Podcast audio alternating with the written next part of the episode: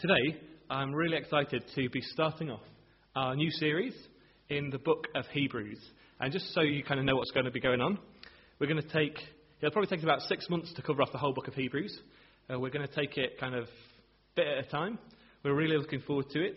Um, it is entitled The Best Son. Okay, so that's going to be our kind of title and theme for the, the whole of the book of he- Hebrews, but also throughout the, the, that kind of six months. There'll be some gaps for different things. Over the summer, we're going to have a, a, different summer series, so while people are away on holiday, they don't miss out on the kind of series of Hebrews. And our title for the summer series is going to be Big People Who Make Big Mistakes. Um, so that should be quite an interesting one, looking at different people in the Bible who are really used by God, but made an absolute pig's ear of something in their life, and to see how God's used that and brought them through it. And also, every kind of six weeks, we'll be looking at um, a kind of God, the gospel, and something. So, while all this is going on, we're going to look at Hebrews for kind of the next six months. In between that, there'll be different things dotted here and there, just so you know that's what's going to be going on. So, anyway, we're going to look at the book of Hebrews and hopefully a bit of an introduction to the book of Hebrews today as we get into the, yeah, this whole series. Okay, so I've entitled this Lift Up Your Eyes. I think you know, um, that's kind of one of the main themes of the book of Hebrews, and hopefully we'll get around to why I've called it that uh, by the end. And if not, um, just come and ask me, and I'll tell you and cry that I've not managed to make that clear through this afternoon. Okay. So just so you know, um, there's, a, there's a lot of controversy about the book of Hebrews, about the exact date it was written, the chap who wrote it, and all those sorts of things. But it's approximately 35 years after the first Easter. So Jesus died, rose, and ascended into heaven. About 35 years later is when the book of Hebrews was written. Um, some of the apostles were still alive. Some of Jesus' disciples would be still alive. Some of the people who saw Jesus with their own eyes were still alive. So there was still some kind of great uh, people of the faith knocking about. And also, the gospel in that time had had massive impact. It, like, the gospel had really spread. Loads of people were converted through that time. I mean, when we read in Acts chapter 2 of Pentecost, the Spirit comes down and they proclaim Jesus at, at Pentecost, and 3,000 people are added to the church that day. Well, the gospel goes on to spread throughout kind of Middle East uh, and kind of up through Turkey and places like that. And, um, and it had particular strength among a group called the God-fearers who um, yeah, don't get a kind of particular mention in the Bible. They're people who were Gentiles who converted to Judaism, um, but they could never be proper Jews because they weren't like in a Jewish line. So for them, Christianity had a massive pull because it actually meant that all the things that they'd learned about from their like Jewish studies and, and time in the temple, they could just quite easily see the, the link between the temple and the sacrificial system and Jesus because they weren't steeped in all the traditions. Could, they, the gospel really made sense to a group called the God-fearers. So they were kind of Gentiles who converted to Judaism, and then actually a lot of them became Christians uh, in, the, in those early days. So it's about 65 AD. And I'll give somebody a point. Um, and what do points mean? Nothing. So that's fine. Um, if you can tell me who the Roman emperor was at the time, 65 AD. Anyone? Head of history? Pardon? Well, he does have Claudius in his name, but it wasn't Claudius. So you can have half a point for having he has got Claudius in his name somewhere. Anyone got any idea? No, but he was just before or just after, I think, Nero, who was uh, the emperor at the time. And Nero is pretty well known for his persecution of Christians and for being an absolute mental. Okay, um, he actually did. They, they reckon he had something slightly imbalanced in his brain, and he thought it'd be a really good idea at one point to have a canal that went through Turkey, kind of went through Corinth and, and through Turkey. It was a really kind of good plan. You know, it's been a great canal to have for kind of trade routes. There is one now that's been like professionally built, but he thought it'd be a good idea if he got a pickaxe and just started. Um, didn't really get anywhere. He made a few holes in the ground, but he didn't do a lot more than that. But like I say, there is one now, and it's a great trade route. But yeah, Nero, he is the guy in charge in Rome. He is the emperor. And he's also quite famous for his persecution of Christians. He, at that time, was doing awful things to Christians. And this is partly because Judaism, that was like a, a could, that was legal. You could be a Jew, and there wasn't any problem about that. But if you were a Christian, that was against the law. And Nero um, used to enjoy persecuting Christians. And I've got a, a quote here. I'll see if I can pick out the bits. So it says, In their very deaths, are the Christians, they were made the subjects of sport. Okay? So Nero used to use the Christians and kind of have fun with them. So, they were covered with hides of wild beasts and worried to death by dogs. It's not very kind. Um, apparently, that's what Nero would do. He put, would put like the, the skins of wild beasts on them and let, uh, let dogs chase them and worry them to death. Or they were nailed to crosses. They were set on fire. Um, and he used to, apparently, he used to cover Christians in wax and set them on fire to be kind of candles to light um, part of his court. So, it was a day when the state didn't really like Christianity. Um, yeah, Nero, he was not very kind to the church. He had lots of killing of different people in all sorts of different ways. Uh, although apparently he never threw anyone to the lions. Well, Christians, he didn't, apparently didn't throw them to lions, and that's a myth that's been made up somewhere. So, there's something for you. That is the world that we're in. So the people in the church. Oh, you've done it. The people in the church know that their faith is illegal according to the state. They know that if they're caught, they could be you know, wrapped in animal skin and chased by dogs down the street or burned uh, to be lights for Nero's garden. And yeah, so they're, they're living in a, an age when the church is really not liked by the state. Um, and most of the church is now made up of people who are kind of second generation believers, a lot of them. So they're, they're either converted through the kind of preaching and evangelism, the kind of coffee mornings, um, what else do they do? Like guest services, all those sorts of things that the early church would have done in the first century. Those things, um, the people converted through those to Christianity, um, or, you know, by friendship evangelism or being dragged in, whatever it was, whatever their means of first century evangelism was, a lot of people were converted through that preaching. And there would have been some, some Jews in there and some Gentiles, and quite a few God-fearers. Um, but because of the persecution, the church was in a pretty bad way. You can probably imagine that.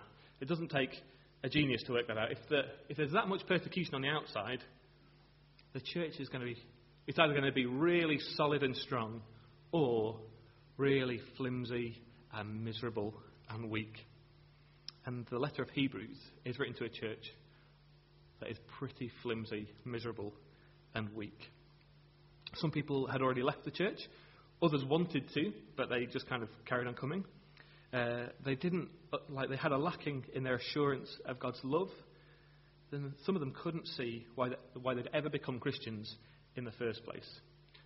When I read through Hebrews, it, it reminds me of the Jews in the Old Testament when they're in the desert of Egypt, thinking, why couldn't you just left us in Egypt to die, Moses? You know, we'd have been much better off there, dead, than we are here in the desert. They feel they're kind of a little bit like that, looking back to something that they thought was better, um, but actually wasn't.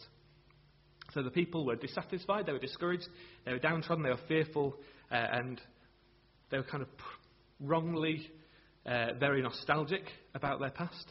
These are all things that Christians shouldn't be. And in fairness, I would hate to go to their church. Know, if that's what it was full of, really miserable, dreary, scared people, it would just be boring and like not uh, encouraging or anything. You can just imagine all the life has been drained out of this church. And they seem to me to be people who are constantly looking at their feet or contemplating their navel. They, they just haven't got the kind of strength in them to, to even lift themselves up and, and look ahead, which is why I've called this Lift Up Your Eyes. I just, as you read this, I get the picture that the people who are receiving this letter are just like, whatever, like gorillas, blah, blah, blah, eyes down, hands by the side, like that, miserable all the way through. So, that's why I call it Lift Up Your Eyes. I think the call of Hebrews is for these people to lift up their eyes from their feet to something else.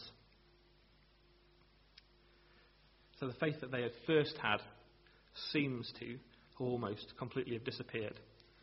The, um, one of the pictures I think there is of the church in that this is written to is they're like if you get a fire and it just dies down to the last few embers. There's a few little bits of kind of glowing wood or whatever it is in there. That's kind of where the church is. It's not a, a thing that's burning bright and producing heat and light. It's just got the tiniest few little embers that are lit, and that's about it. And this letter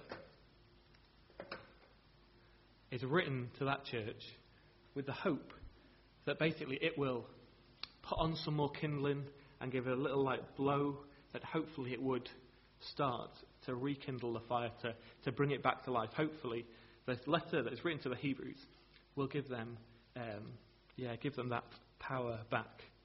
And that's why, right at the end of the book, he says, Brothers, I urge you to bear with my word of exhortation. This is a kind of encouraging letter he's trying to write.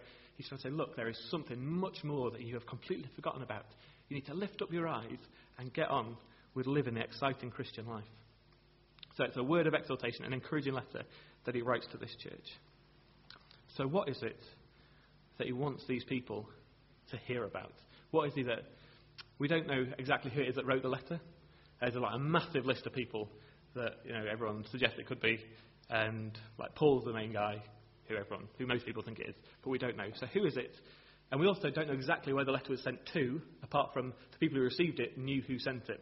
So, what is it that the guy who wrote it wanted his audience to hear.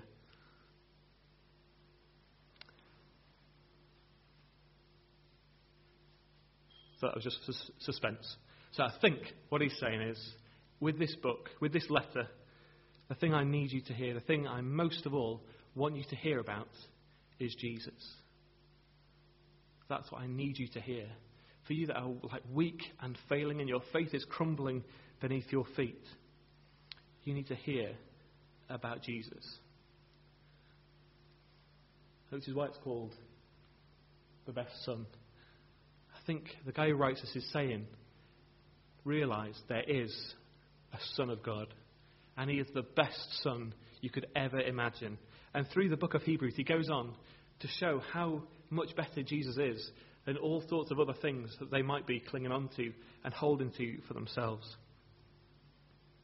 So, through this series, we'll be looking at this idea of the best son. We'll see what things that the writer of Hebrews compares him to and says that Jesus is better than. And there's quite a lot in there that he says Jesus is better than. And no matter how you break the book down, break the letter down, you're always going to get through to Jesus at the core. Uh, it's really a book written all about Jesus. And it's, um, it's written in a, like Jewish style.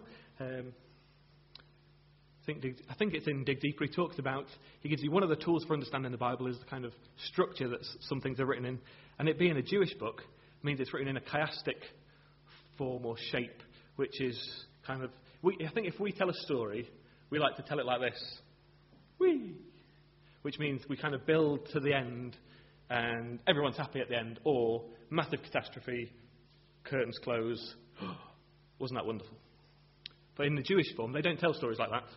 So they tell stories that go up to the middle and then kind of peter out again. So they're kind of they're, they're built to the middle. So there's quite a lot of this in the Bible. So the, one of the simplest ones is where Jesus says, uh, the first will be last and the last will be first. So you kind of get the, the same things at each end and something in the middle. So you've got the first will be last and the last will be first. Does that make sense? It's kind of that shape. Everything kind of builds to the middle. Um, and the, the, the parable of the prodigal son kind of works like this. Right in the middle, the son comes to his senses. And at the beginning of the book, the, the, the younger son doesn't like his dad at the end of the book. The older son, we don't really know about his relationship with the dad. There's lots of things that kind of tally all the way through to the middle, where he comes to his senses and kind of fade out. So this book, um, yeah, it builds to the middle. And one of the simplest ways of breaking this book down is kind of um, the first six chapters the middle four, and then the last three, and they go, This is who Jesus is, and this is who Jesus is at the end, and in the middle, this is what Jesus has done. That is the simplest way of looking at Hebrews. It's all about who Jesus is, it's all about what he's done, and it's all about who Jesus is. So that's how this letter kind of shapes up as we look at it as a whole. Uh, and the guy that's writing this letter clearly wants people to see that the work that Jesus did on the cross is the most important thing that they could ever hear. He thinks that if he can get them to understand the work that Jesus did on the cross, that will lift their eyes to him. It will kind of rekindle the fire that's going out. It will give them the strength to carry on their Christian faith.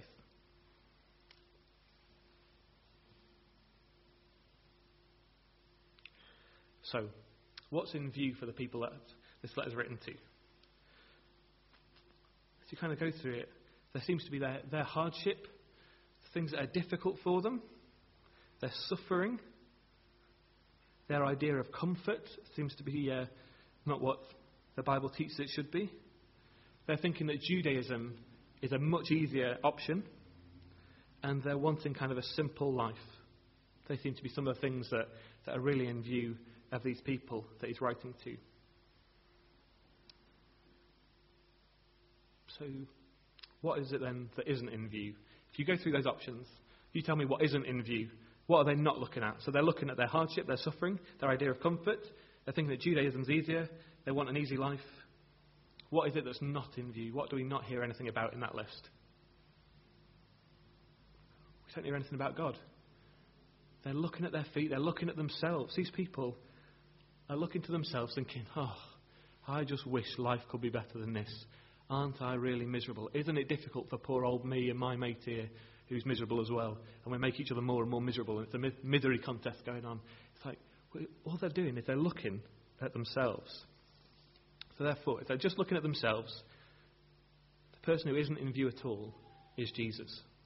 So the guy who writes this letter writes them a letter all about Jesus because he knows if he can show them who God is, if he can show them the work that Jesus does on the cross, the fact that Jesus, who is God, came to this world to live a perfect life. And he goes to the cross and he takes the sin of the whole world on himself. He dies and he's put into the grave. Three days later, God brings him back to life and he ascends into heaven. That their sins can be dealt with, their relationship with God can be perfect, and that they have in Jesus a better um, high priest than they ever had in the temple. They have yeah, they have a better friend, they have a better Saviour, they have everything better in Jesus than they could have in Judaism. He wants them to lift up their eyes from the floor and from themselves and lift them to Jesus.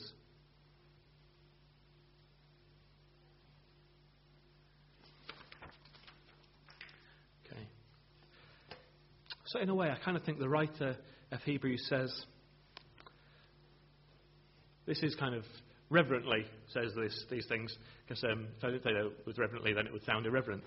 Um, he says, almost, I don't really kind of care where you're at personally. I don't really care what your current baggage is, what you're struggling with personally. And I don't care really why you're miserable, particularly. But what I want you to do is I want you to lift up your eyes. I want you to see this man who is God. And I want you to be excited about him. That's what he's trying to say. He's saying, I want you to pick up your eyes off yourself. Stop looking at yourself and thinking how difficult life can be. Start looking at Jesus. That, I think, is what the writer is wanting to say. Okay, so let me read a couple of verses again, and then we'll close with a few thoughts. So, verses 20 and 21 are really famous verses in Hebrews. So the writer says, May the God of peace who, through the blood of the eternal covenant, brought back from the dead our Lord Jesus, that great shepherd of the sheep, equip you with everything good for doing his will. And may he work in us what is pleasing to him through Jesus Christ, to whom be glory forever and ever. Amen. So I think the writer basically starts saying to these people stop looking down in despair because you have a great Saviour, not somebody who died but somebody who died and was raised. You have somebody who has been through death and can bring you through death. So don't look down in despair. I think he says, stop looking at the Romans and being scared of the Romans because you have a great shepherd, and that's Jesus. And his job is to look after you for eternity. The fact that Jesus has ascended into heaven means that he's going to take you there with him because of the ascension we're, we can, we're stood before God now. Next, he says, stop looking back to the old ways of Judaism and the old covenant because you've got someone You've got this Jesus who has brought about a new covenant, and that new covenant is so much better. And he says, Stop looking at yourselves and others around you, because you have someone, and that's Jesus, who wants to equip you to do the wonderful things that he has in store for you. And he wants to give you the, the kind of fire back into your church and into your life, and he wants to give you back a purpose for living. So I think his kind of main theme is look up, lift up your eyes. You have a glorious Saviour who, because of what he's done, because of his death and his resurrection and his ascension, he is pleased with you and he loves you. And he wants to help you by the power of his Spirit to do the things that God wants you to do. Jesus loves his church and he wants the words of this, this letter to shape the church that he's writing to. Ultimately, I think that Jesus says the same things to us. He says, Take your eyes off the people around you, take your eyes off yourself, and lift them up to God. Because if, we're, if we've got our eyes on other people around us, we can find the things that are really annoying about them very quickly. If I, you know, if, if I was, uh, yeah, if I was looking at someone and thinking, why do they do that? That's just so annoying. I mean, it's quite easy to do that, isn't it? Um, it just happens all the time, very naturally. But I think he says, says, look, if you put your eyes on Jesus, those things that annoy you actually will get less. You'll be a person who is made and able to live better among other people. You'll be able to live better in community. You'll be able to be uh, a more Christian person. So get your eyes off other people's. Don't concern off other people. Don't compare yourself to them. Don't think they're better than me and get envious. Don't think I'm better than them and get proud. He said, lift your eyes to Jesus and think how wonderful he is. And he says, don't look kind of outside and think, isn't it wonderful out there not to be um, a Christian who's struggling under persecution? Don't think, oh, it would be so much easier if I just gave all this up and went a different way. He says, get your eyes on Jesus because Jesus can give you the perfect reason for living. And I think he says, he doesn't say so much in Hebrews because they seem to just be looking at the floor. But the Bible teaches us, though, to get our eyes off the mirror, stop looking at ourselves and thinking either how wonderful we are and that people should look to us, or how kind of upset we are and that people should be coming and helping us. Lift, help us lift our eyes to Jesus and let Him tell us what He thinks about us. Let what God says about us be the thing that changes us. So He says, get your eyes off the floor. Lift your eyes up. Look to Jesus. And let His words and His work shape the person that you are.